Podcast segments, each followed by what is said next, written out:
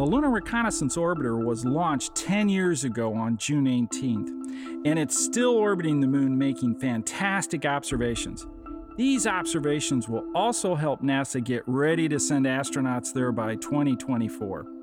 What have we learned from this amazing satellite? Hi, I'm Jim Green, Chief Scientist at NASA, and this is Gravity Assist. This season is all about the Moon.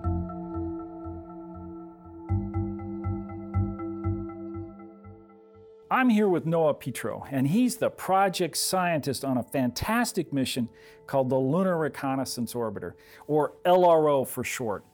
And today we're going to talk about our changing moon. Welcome, Noah. Well, thank you, Jim. It's so great to be here with you today. Well, it's hard to believe that L R O launched almost ten years ago now, uh, June eighteenth, two thousand nine. It launched from the Cape down in Florida, and its initial purpose was to chart the moon in three dimensions, create a, a three D atlas of the moon, uh, identifying safe, scientifically interesting places for future human and robotic exploration. And so its very simple goal, if it's simple at all, was map the moon, find where there might be resources for us to use to sustain lunar presence, exploration, but also to just to understand what's there at the moon. Let's get the map of the moon that we use to, to chart our path back to the lunar surface. And so it started with that maybe lofty goal. Uh, now ten years later, here we are still at the moon. We've revolutionized lunar science thanks to L R O and its uh, suite of seven instruments. Right, yeah, it's really been doing fantastic, very healthy, and uh, making, uh, making some fabulous measurements. I actually believe it's our most capable modern lunar mission ever. What kind of instruments does it have? Well, you know, the, the instrument suite, seven instruments that basically allow us to, to look at the moon through different lenses. We have, perhaps most famously, uh, our high-resolution camera, the Lunar Reconnaissance Orbiter Camera, or L R O C. It has a camera on it that can take beautiful images of the lunar surface at a resolution that's completely unprecedented for the entire lunar surface. Yeah, almost like the size of your coffee table is one pixel. Absolutely, you could you could see things at the human scale. Yeah. But we also are mapping uh, the topography of the moon. We have the best topographic map of any planet in the solar system for topography the moon. Topography is the highs the, and lows, the right, heights. The, the shape mm-hmm. of the moon, the, right. the measure of the lunar surface, its roughness, uh, the temperature of the surface of the moon. You know, the lunar surface wow. is, is bathed in sunlight, so it bakes in direct sunlight, it freezes in lunar night, and we can measure the wild temperature swings across the lunar day. We're measuring the radiation environment at and around the moon, uh, as well as measuring water uh, and its various abundances and, and presence across the lunar surface using multiple instruments. And so we have the seven instruments that we're using to map the moon and tell us really about the physical properties of the lunar surface and its environment. Now, something that, that we hadn't planned on was being there for ten years, and so we're asking new science questions every year. How is the moon changing? Uh, how old are surfaces? And so we use those data to really understand what's happened at the moon, not just today, but you know, four and a half billion years ago as well. Yeah, so why is the moon important for us here on Earth? Does it have a connection that helps support life? Well, so that's a, a really interesting question, and, and I mean, it goes back to the, the earliest history Of, of the Earth and the Moon system. Earlier on, you know, four and a half billion years ago, just after the Moon formed, it would have been much closer to the Earth uh, and has receded, moved away from the Earth over its four and a half billion years.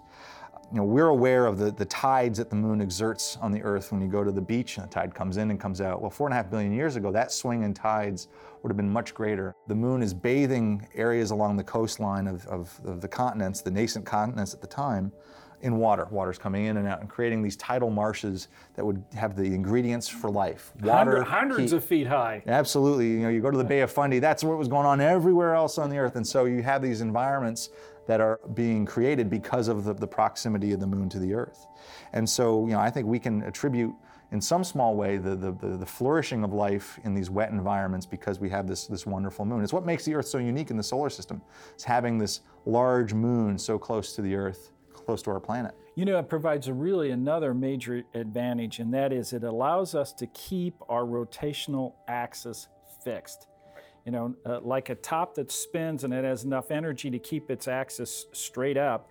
Uh, some of the planets, you know, kind of spiral around that axis.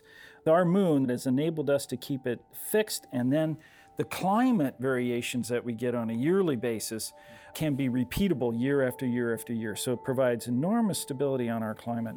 Yeah, you compare with the Earth to Mars, and, and Mars has had wild swings its, in its climate over relatively short geologic periods of time. We don't see that on the Earth, uh, and so we have the consistent environment that allows life to flourish, as opposed to, say, what would have happened on Mars, where these wild temperature swings do not really uh, evoke a, a, an environment for life. Yeah, that moving of the rotational axis is called the obliquity. You know, uh, what are planetary scientists learning from the moon, from L R O? So one of the, the basic uh, fundamental insights that we're getting about planetary science, not just lunar science, is how a surface of a planet responds to being impacted, bombarded. Over its entire life, the moon is being impacted by comets, meteors, and so we see this record preserved on the moon. And when we look at other planets in the solar system, even Pluto or Mercury, you see the traces of impacts, or in the case of, of the smooth areas on any planet, uh, on the, the few impacts that have happened there.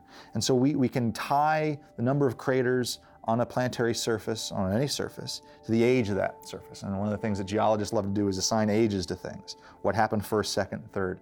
And all of that understanding of the sequence of events ties back to understanding of what's happened on the moon. And so we're using the data from L R O to refine that understanding, better interpret the geology on any other object in the solar system. Does that mean the moon is still being impacted? To this day, every day there are micrometeorites impacting the lunar surface. We see, in fact, you know, the, there was an observation of a flash on the moon during the eclipse on January twenty-first, and that was an incredible event because multiple people saw it. And so we know that these impacts are occurring. The camera, the high-resolution camera on L R O, actually is able to see by comparing images taken three years ago to images taken yesterday, detect those changes, new impacts. And that's an incredible opportunity to understand what a crater does to a planetary surface. The moon, with the absence of an uh, atmosphere, the absence of wind, means that we see these impacts in essentially a pristine state, and we see exactly what happens. And we can calculate the size, the velocity of the, the object that struck the surface, and through that, gain an understanding of what happens when uh, you know, a planetary object is struck by a meteorite. We haven't seen the large crater yet. We're all eager to find the kilometer-sized crater. Boy, you know, in the our lo- modern life. Yeah, and the longer we're at the moon, the the, the chance of seeing it is increasing. A big impact. I would love yeah. to see yeah. that. No, don't want to be anywhere near it. That would be a bad day, but I'd love to see yeah. it from well, orbit. Well, you know, the moon is running block for us. That's right. Yeah. That's right, and it's a it's a good blocker. Yeah, it is. So so what you're telling me is the history of the solar system through this impacts uh, is really laying on the surface of the moon. Yeah, it's it's there for us to read. We've, we've called the moon the Rosetta Stone, the cornerstone of understanding the, the history of the solar system. And, and because we have samples from the moon that we can tie to specific features, specific what we call geologic units, areas, we can apply what we understand about that one area to the rest of the moon. And so we, we have this record of the solar system, this, this incredible book preserved on the moon, and L R O is helping us uh, read that book. So is the moon still volcanically active? That's a, a great question. And before L R O, if you asked a, a planetary scientist, when did the moon cease to have volcanism, they would have said about a billion years ago. We see evidence now that there may have been volcanism on the moon as recently as thirty million years ago, which is geologically yeah, yesterday. Right around the corner. Part of the surprise of this is finding these small features that appear to be geologically young, volcanically recent. Well, how do we have a, a small object that, that would have cooled relatively quickly, have volcanism, sustained volcanism that long? And so we have to revise our models or better understand what our models are telling us about volcanism on the moon. And then, again, applying that understanding across the solar system. Well, if we can have volcanism continue on the moon thirty million years ago, what does it mean for the volcanic history of Mars or Mercury or even Venus? And it's that kind of application of understanding what we're observing on the moon across the solar system that makes the moon so compelling. Well, you know, the volcanic past of the moon Uh, is uh, largely seen uh, on the near side. You know, the large mare, the areas that have huge impacts, that's actually a magma flow that's mm-hmm. flown in. Yes. Well, what's the backside, the far side of the moon look like? That, and that's one of the biggest surprises. When we see the far side of the moon, we see almost in a complete absence, apart from very few areas, of a volcanic history. You know, the moon has these two faces, and you know, I, I wonder if we had been Uh, in a situation where the far side of the moon was facing the Earth, that surprising discovery of, vulcan- of widespread volcanism on the moon would really have shocked people, in the same way that seeing the absence of widespread volcanism on the far side is a shock. So there's something going on there where we have the two hemispheres of the moon, and they're telling us two completely different stories about what's happened in well, lunar history. The evolution of the moon we have to tease out. We have to figure. Some think that um, that the crust on the far side of the moon, which is thicker, mm-hmm. hasn't allowed the magma to boil out and, and go through. But then I think, if you look at the South Pole Aitken Basin, this huge impact region with no magma in it, no volcanic material, maybe it's the fact that the gravitational pull by the Earth is moving the magma more towards the, Just a little the near side. Yeah, something's going on there we have to tease out. Well, you know, L R O C uh, makes some really fantastic high-resolution images of the moon, and it's been seeing all kinds of things, but it's even observed some of the Apollo landing sites. This is one of the most exciting early um, discoveries, if you will, from L R O C, was imaging the landing sites and, and seeing these historic uh, locations on the lunar surface. Uh, being able to see the hardware that was left uh, on the moon, the, the descent stage of the lunar module. You can see the legs, you can see the shadow of the flags at, at almost all of the Apollo landing sites still there. Uh, the rover for the last three Apollo missions still parked on the surface, as it was almost fifty years ago. And so we see these traces of our very recent exploration of the moon preserved there. Um, it's quite remarkable, and it's a wonderful connection to the recent history of lunar exploration uh, preserved there on the moon. Yeah, what I liked is uh, a couple of these of where you even see the backpacks as the astronauts go into the limb before they leave with, with, the, with the landing leg still there as the rockets are fired off. They throw their backpacks off. Right, and, and, and for me, seeing those backpacks is a remarkable thing. Uh, my father built parts for those backpacks. Wow. And, and so there's t- a personal there's connection. An incredible personal connection. He told me a story that when they were finished building, putting all the pieces together, building the backpack, that there's a, a piece of structural metal in the in the backpack, and all of the engineers would etch their name into the, the, the this metal. And so if someday someone goes to one of the Apollo landing sites, returns the portable life support system, the backpack, for display in a museum, and they uncover it, on there will be my, my father's totally recognizable signature, Dennis Petro, uh, recorded on the lunar surface. Oh, that's wonderful. Well, what's fascinating also about that is they got rid of the backpacks because they wanted to make room for the rocks, right. The lunar material. So, so if you're going to take weight up, you want to get rid of some weight, and that was an easy thing to do. Absolutely. You never need to use it again. You leave all that on the lunar surface, and you bring back the, the real treasure of the moon, which is the, the Apollo samples. What are some of the other things about the moon that really excite you that L R O is uncovering? Well, you know, there's so many things about the moon that, even though it's you know, essentially in our backyard, that we are just discovering for the first time now, thanks to L R O. And, and I think one of the things that's most compelling about the moon is the unique environment that we see at the lunar poles. Wow. You know, the, the, these very, very cold uh, areas uh, at the poles, some of which are the coldest measured temperatures in the entire solar system. And that's because you can measure temperature. That's right, we can measure. From, from L R O. That's right, the Diviner instrument on, on L R O can, can measure the surface temperature, and we see these very, very cold environments that, that have potentially water ice in them, uh, certainly have water that we've measured. It's a different environment, and I don't know that you know we, we really comprehended how unique that environment is in our entire solar system. We have this deep freezer three days away at the poles of the moon, and you know who knows what's recorded in there. You know, billions of years of activity in the solar system, of lunar activities recorded and archived uh, Uh, there at the lunar poles. So in other words, if you had an ice cube and it sat on the moon and the sunlight was beating down on it, it would easily disassociate itself, turn into vapor, and dissipate away. But in an area like a crater mm-hmm. that is hidden from the sunlight, this is the that concept of permanently shadowed. Right. How do you guys figure out it's permanently shadowed? So the, the really great thing is, by having been at the moon now for so long, we can image the moon repeatedly. And we can make these high-resolution maps of the shape of the moon. And so we can either image places that are sunlight, not sunlight, dark, not dark. But we can also map the moon and get an understanding of the shape of the moon and propagate. We can plan, say, well, what's that going to look like in a day, two days, three years, thirty years? And so we can basically predict areas on the moon that will never receive direct sunlight, maybe receive direct sunlight for a few days as the moon slowly wobbles around the Earth and around the sun. But we can um, and essentially use our, our knowledge of the shape of the moon to understand what will be in darkness in the future, but also how that darkness may have been a million, a billion years ago, how it propagates throughout geologic time. And so we, we develop this understanding of the sort of how the environment at the poles has evolved over the entire lunar history and how it will evolve.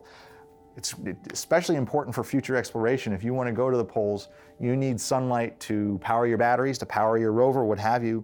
Uh, you want to be in sunlight, but maybe you want to go sh- into an area that's been in permanent shadow for a billion years. We can tell you where to go. And it has a resource. It's got water, and water, H two O, mm-hmm.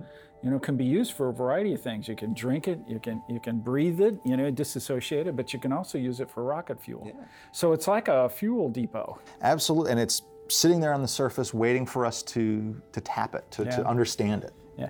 Now, when you talk about the shape of the moon, mm-hmm. you know, it's spherical, but in actuality, gravitationally, Oof. it's not spherical in the sense that it's uniform everywhere. What's that all about? So, you know, the, the phrase that we like to use is, is lumpy. It's not a very technical term, but mm-hmm. the, the moon's gravitational field is irregular. We know that there are areas, particularly under those volcanic lava flows on the near side and underneath these large impact craters that are uh, they're called uh, mass concentrations, mass cons. And so the gravitational pull under those areas, because it has so much more mass, is a little bit greater.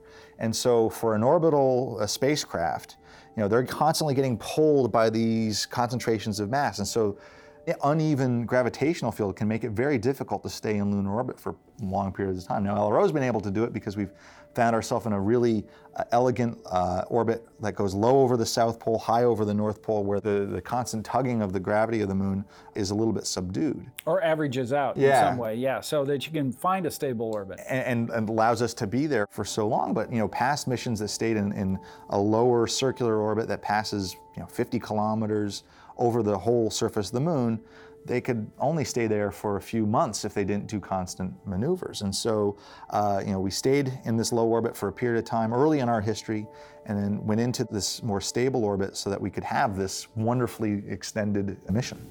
Well, you know, it's still there and it's still working great. And there's a variety of uh, new space agencies coming along that want to go to the moon. They want to land on the moon. Where do we fit in? Are we helping them? Absolutely. So the wonderful thing about our data is, first of all, it's made available to the, the world, not just to scientists, not just to American scientists, but around the world on a relatively short time scale. And, and we're excited for the opportunity to, to work with partners to get, you know, to support their identification of safe landing sites. And so our data is made publicly available. We've worked with uh, international agencies uh, through uh, agreements through head, NASA headquarters to, to say, well, okay, you want to go to the surface, you want to go to this particular location, we'll provide the data to you and everyone else, so that you can plan the best possible mission to the lunar surface. And we're really starting to see that come to fruition, and, and hopefully in the very near future, uh, we'll, we'll start to see some some of these partners uh, get to the lunar surface. Yeah, so we're we're partnering with a variety of commercial entities mm-hmm. that want to land on the moon, and, and we want instruments on those spacecraft and, and landers and even rovers. They're going to be needing L R O data, so keep it healthy, Noah. Absolutely. Well, every day I'm, I'm planning mean, thinking on it, how we can how can we keep this mission going. Um, because I cannot wait for the chance to, to get one of these landers, get a rover on, that we have an instrument on, and make coincident observations. There's a great opportunity for joint science between L R O, uh, the Artemis mission, and, and once we get to that point, that will be a really exciting new era for lunar exploration. Well, your own personal research uses uh, multiple data sets. Uh, how does that help our understanding of the moon, and what are you doing in these in this area? Well, what excites me the most, particularly about the moon, is that we have samples. We've got chunks of rock from various locations on the moon. And what I really enjoy doing is looking at these Apollo landing sites and saying, well, let's take all that we know about this one area uh, from orbit. So we take the high resolution images and we take the data that we get from other instruments, and, and let's put those samples that we got into a context of the remote yeah, data sets. Yeah, you know where they came from. We know exactly where they came from. We say, well, this rock came from this point, and how can we use that information to better understand what happened on the other side of the moon? Mm-hmm. So we look at the Apollo seventeen landing site and the boulders that were sampled there. Where do those boulders come from? And we can trace, thanks to those high resolution images, how those boulders roll down the hill. Okay. Where did that hill come from? Where is it ejected from a basin a thousand kilometers away? Okay, well, where did that come from? And so we start unraveling the history of the moon using the remote data and the samples together. And that really helps tell us this, this comprehensive story of the, you know, quite simply the last four and a half billion years of, of lunar evolutions. Well, what was your biggest surprise from the Lunar Reconnaissance Orbiter? Well, so far, and there have been a number, and every day I feel like I'm being surprised by the latest discovery, but honestly, for me, it was the identification of these L R O-era craters, seeing changes on the lunar surface. And, you know, for my entire career, we were, we're trained with this thought that the moon is this static object in the right. sky, but now we can actually quantify changes on the lunar surface. Every instrument on L R O has detected changes in some way, Ooh. whether it's a new crater or it's the change in abundance of water on the surface. Uh, we are able to see the moon changing gradually beneath our f- philosophical feet on the spacecraft. And so the moon is still largely unchanging, certainly nowhere as dynamic as the Earth or even Mars or Venus, but we are able to quantify how it's changing. And that's important because, well, it tells us how the planet is working, how the moon is working. And again, by extending that understanding to other objects in the solar system, we know that other things are changing as well. And, and by understanding the changes that are occurring on the moon, we, we can better understand the dynamics on any other object in the solar system. Well, you know, to, for me, what was really exciting about the L R O observations as we study, uh, study the surface of the moon in great detail from orbit, we're finding new features, things mm-hmm. that we call like skylights, yes. things that we call like swirls. Mm-hmm. What are those? So yeah, the skylights and the swirls are this great group of surprises on the moon. The, the skylights are these collapsed lava tubes where we get a glimpse into what may be a very extensive lava flow that once went underground and is now a tube. And so we see into these areas, these voids that may be, you know, kilometers wide, yeah. hundreds of meters deep. And these are microenvironments. We talked about the environment of the poles of the moon. Well, these skylights, these lava tubes, are going to be their own unique environment. They're getting heat that's coming from the deep interior of the moon, percolating up through the crust. Uh, they're going to have a reservoir of the gases that have been floating around the moon, but also a lunar surface that's not been exposed to solar wind, what it's going to look like. Mm-hmm. Then you talk about the swirls. Swirls are these amazing expressions of magnetic fields on the, the lunar surface that have kind of protected the moon from getting a sunburn, if you want to think of it that way. And there are these wonderful, wispy features that have been, you know, sort of anomalous for, you know, the better part of fifty years since we've really been able to image them at high resolution back in the sixties, to now these really interesting dynamic environments that, boy, are just begging to be explored. Are there any misconceptions about the moon uh, that you're particularly interested in correcting? Uh, absolutely. You know, I love talking to the public about the moon, and there's a misconception that, well, we've been to the moon so we know everything. And I think as we've talked about now, there are so many wonderful mysteries that are, are important for understanding not just the moon, but the entire solar system recorded on the lunar surface. So I think the most important misconception is that we know the moon. Well, we know a little bit about the moon, just enough to be dangerous and just enough to tell us there's a lot of really interesting and compelling places to go. What's next for you in the re- with respect to lunar exploration? Well, you know, as you said before, what's next is keeping L R O alive. We, we were in the process of proposing for more operational time at the moon, but we would love to see some missions come join us. And so we're, we're supporting these commercial landers. We want to see them get to the surface successfully and conduct good science. And we'd love to see other NASA-led missions get to the moon as well. And so, you know, we're trying to put together a case for what we can do, uh, not just on the lunar surface, but from lunar orbit, uh, as well as I'm really excited to see what happens with, uh, you know, continued study of lunar samples. And so personally, I'm trying to um, combine all of these interests of mine, the understanding of, of what happens and what we can tell about the moon from orbit, but also what we can learn from the samples. And so tying all those things together Uh, is what keeps me busy, but also engaged and excited about what's to come with lunar science. Well, you know, I always ask my guests, what happened in their career? What mm-hmm. happened when they were young that got them excited about being a planetary scientist, that really accelerated them forward to become the scientists they are today? So, Noah, what is your gravity assist? I had multiple gravity assists, like many successful missions in, in the NASA portfolio, and I, I talked about my father's involvement with Apollo. And that was this moment that sort of, oh, you know, there's a human face to exploration. That's really interesting. And that got me interested in NASA. In high school, I had some of the best science teachers you could ever ask for. In particular, earth science teachers, geology teachers, who got me passionate about understanding the earth and what rocks can tell us about the history of the earth and what our understanding of the earth means for our knowledge of how the solar system works. So I went off to college thinking I'd become a high school science teacher. and really? early in my first, yeah, and because uh-huh. I because I saw those teachers having so much fun, I said I wanted to do that. I had a professor who stepped in to teach my intro geology course for a week uh, my freshman year, and he said, "We're going to talk about the moon for this week." And I thought, wait a minute, you can do geology on the moon? And that was Professor Gene Clough. And he says now that, you know, the first day that I had that class, I went up and, and talked to Noah, and we haven't stopped talking since. And, and, and that opened my eyes to the idea that you can do geology on other planets, particularly the moon, which I was really mm-hmm. interested in. And learn a lot. And that put me on that path. And, and Gene encouraged me to apply for summer internships, which I would not have done otherwise. And so I really took his, his mentorship to heart. And one of those summer internships, I ended up working at the U S G S in Flagstaff with Lisa Gaddis, and she said, well, you know, no, if you like this planetary science thing, why don't you think about going to work with Carly Peters at Brown? I said, okay, Lisa, I'll, I'll do that, sure. I always wow. do what I'm told. Yeah, right. And then I went off to work with Carly, and of course, at that time, this is two thousand one, lunar science was, you know, one of many fields, sure. but Mars was a really hot object Mars at the time. Mars was hot, yeah. And so I was this outlier. I've always been an outlier, but I was really an outlier then. Oh, you're interested in the moon. And so I've had these people who just nudge me in the right direction, give me the advice that I, I needed to hear, and I've taken it. And that's what's got me to this this day. And it, you know, it's not one thing in particular, but all of these little moments in life that have just pushed me in the right direction. Well, Noah, I really want to thank you for spending time with me today to talk about the moon, because this is the year of the yes. moon. twenty nineteen. Yeah, and you and L R O play a major role in it. Thank you very much. Thank you, Jim. Hey, Gravity Assist listeners. This is producer Liz Landau. Our friends over at NASA Goddard Space Flight Center are working on a new podcast called NASA Explorers Apollo, a series about the people behind past, present, and future lunar science. They've also been collecting stories from people like you, reflecting on the fiftieth anniversary of the Apollo eleven moon landing.